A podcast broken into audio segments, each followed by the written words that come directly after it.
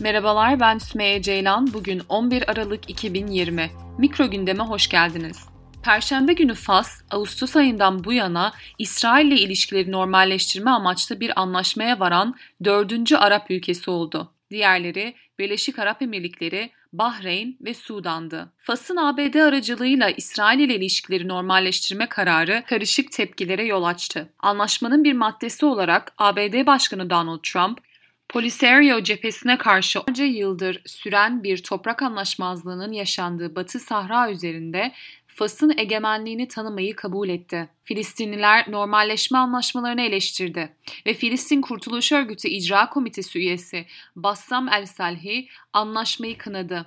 El-Salhi, normalleşmenin ancak İsrail'in Filistin ve Arap topraklarını işgalini sona erdirmesinin ardından gerçekleşeceğini söyleyen Arap barış girişiminden herhangi bir Arap ülkenin geri çekilmesi kabul edilemez.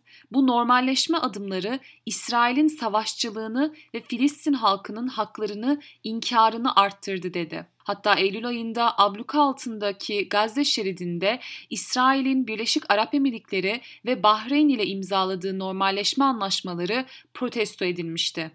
Gazze'de Hamas sözcüsü Hazem Kasım bu bir günah ve Filistin halkına hizmet etmiyor. İsrail işgali Filistin halkına yönelik saldırganlığını arttırmak ve yerleşim genişlemesini artırmak için her yeni normalleştirmeyi kullanıyor dedi. Mısır Cumhurbaşkanı Abdülfettah el-Sisi ise duyuruyu memnuniyetle karşıladı. Sisi, anlaşmayı Orta Doğu'da daha fazla istikrar ve bölgesel işbirliğine yönelik önemli bir adım olarak tanımladı.